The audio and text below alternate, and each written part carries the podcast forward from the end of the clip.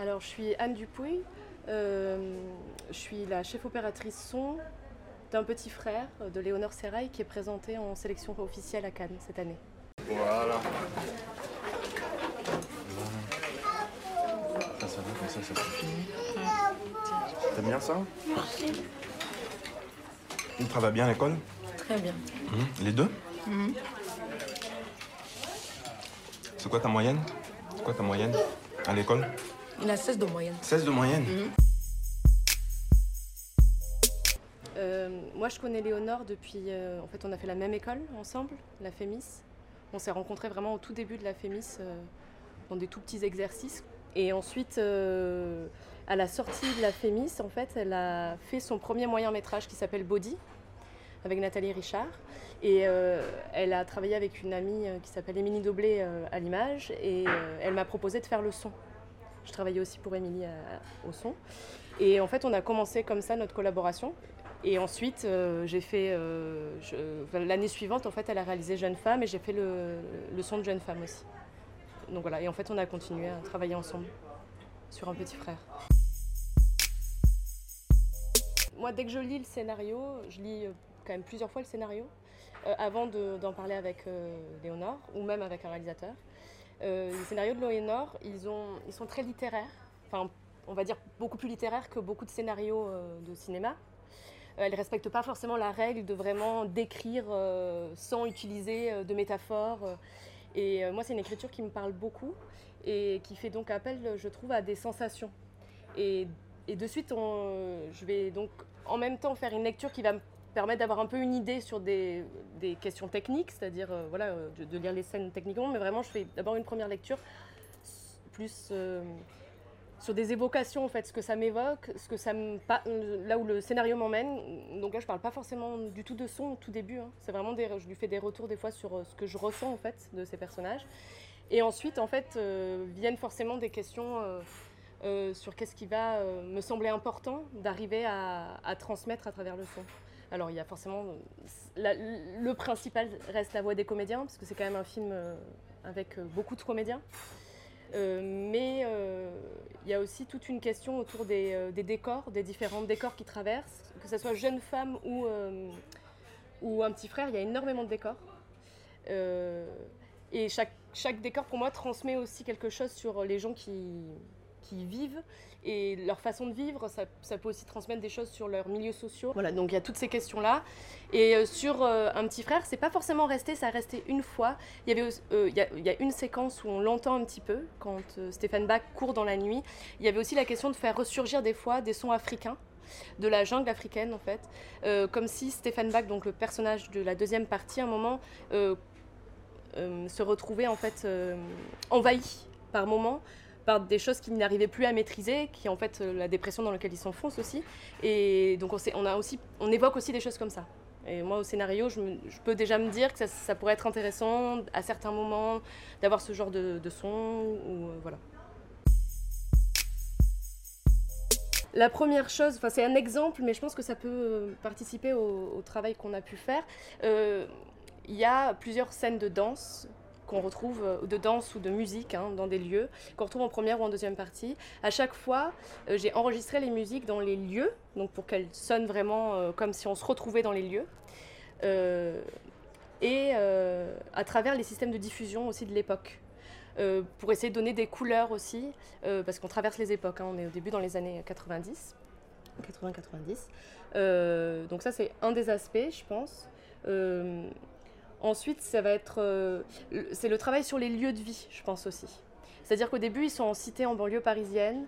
Euh, donc comme je vous ai dit, je fais tous les repérages et j'enregistre aussi des fois des sons, des ambiances en amont. Euh, des lieux. Et si je les enregistre pas en amont, je repère en même temps de repérer les, les- les- les problèmes qu'on pourrait avoir en arrivant sur les lieux, je repère aussi leur singularité. Et ce qui fait que peut-être en fait on les choisit, même si au final quand on va enregistrer, on va dire peut-être au square à côté d'arrêter, pour qu'on puisse avoir les voix d'une bonne manière, je vais quand même enregistrer ce square ou des choses qui vont faire rendre en fait vivantes et réelles les lieux. Et c'est un des aspects très importants, je pense, du son quand on travaille avec Léonore, c'est vraiment qu'il faut qu'il emmène une réalité et qu'il soit porteur d'une réalité pour les comédiens.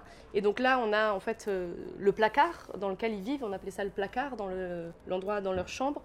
Euh, c'est le travail aussi sur le, le fait qu'ils devaient être transpercés par les sons autour, en fait, qu'il n'y ait pas de tranquillité, pas de moment où ils puissent être vraiment... euh, c'est leur refuge, mais en même temps, c'est un refuge qui est ouvert tout le temps à tous et qui devient au bout d'un moment très oppressant pour euh, Rose. Et dans la seconde partie, normalement, l'idée qu'ils arrivent à Rouen, dans cet appartement qui pourtant est aussi très sommaire, c'est une évolution. Donc on- on- l'idée c'était que ce- cet endroit soit plus calme en fait, plus silencieux. Voilà, c'est une des. Et après en 2010, euh, je pense qu'il y a voilà la vie de, de notre époque quoi. On a cherché à faire attention à ne pas avoir des sons qui pouvaient nous être problématiques, par exemple dans Paris. Euh, donc euh, tous les sons de buste aujourd'hui, des choses comme ça qui vont nous rappeler 2000, euh, 2020 en fait. Et après, c'est plutôt sur les musiques en fait, qui nous transportent. Léonore, dès le début, elle avait écrit ses musiques, presque toutes, pour nous transporter aussi dans les époques à travers l'univers musicaux de chaque personnage.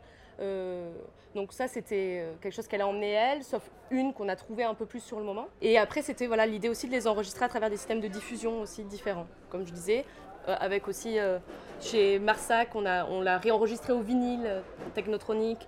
et le, faire sonner en fait dans des acoustiques d'aujourd'hui, voilà, de, de l'époque.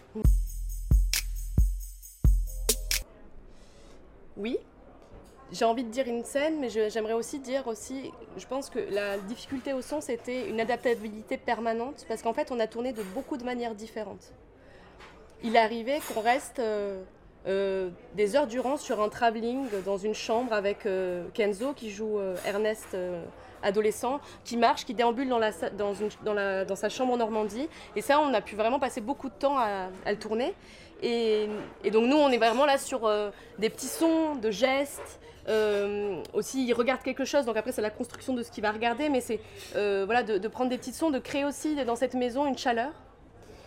Donc là après c'est- aussi des textures au, au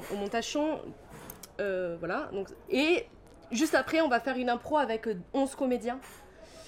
où là on est à deux perches avec voilà, 11, euh, beaucoup de HF. Euh, et euh, on, passait beaucoup de façons de faire comme ça, c'est-à-dire on pouvait être dans quelque chose de très euh, planifié à quelque chose de très vivant. Par exemple avec les enfants on a beaucoup travaillé aussi en improvisation, il fallait qu'on soit toujours prêt à faire tourner. Hélène Louvard, la première fois qu'on a tourné avec les enfants, en fait, la chose, c'était la déambulation de Rose quand elle arrive dans la cité au début. Et il y avait les deux enfants, c'était leur premier jour. Ils ne devaient pas forcément parler, parce que c'était plutôt une, euh, scène qui devait être euh, derrière la voix au début. Et en fait, euh, c'était un long travelling, et, c'est- ça s'est vite trouvé qu'en fait, ils étaient trop immobiles. ils regardaient une lumière laser, et ça manquait de, vie. Et en fait, à un moment, ils se sont mis à jouer plus loin. Et en fait, on a commencé à filmer ça. Et en fait, après, très vite, il a été dit qu'on pouvait tourner à tout moment avec les enfants. Il fallait qu'on soit prêt. Donc, on se donnait un, accord. Euh, voilà. Donc, ça, c'est aussi pour parler de cette souplesse-là. C'est-à-dire qu'on pouvait se retrouver d'un coup à, être en improvisation, mais en gardant toujours une très grande exigence technique.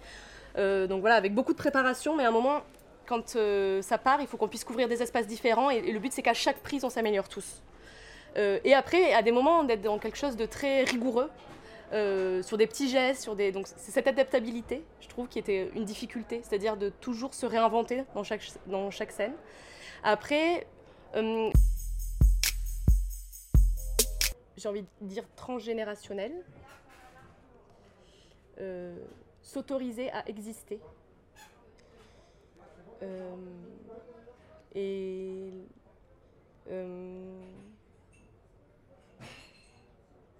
amour, je pense.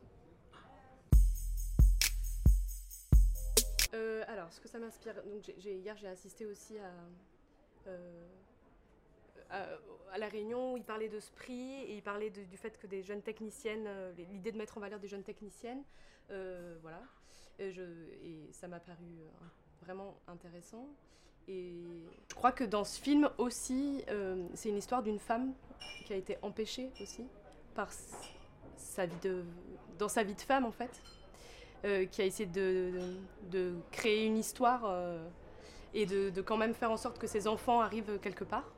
Euh, c'est aussi un film qu'on a fait avec beaucoup de femmes, mais pas que. Donc ça, je trouve ça très important de le dire. Et je trouve aussi que c'est un film qui est féminin. Je sais pas si j'ai le droit de dire ça aujourd'hui, mais en tout cas pour moi c'est une grande qualité, qui a une appréhension féminine, parfois intuitive des choses. Et moi c'est quelque chose dans lequel je me reconnais. On est beaucoup de techniciennes sur ce film, et je voulais, je pense que ce qui est important pour moi aussi à dire, comme on, essaye de dire que ce serait bien qu'il y ait des femmes techniciennes chefs de poste. Je voulais dire que moi j'étais enceinte sur ce film. De... J'ai fini le film, j'étais à 7 mois et demi, 8 mois de grossesse. Euh, j'ai été employée par Blue Monday, par Sandra, euh, enceinte. J'ai fait le film enceinte euh, en me donnant tout ce que je pouvais. euh, et, ça ne m'a empêché en rien du tout.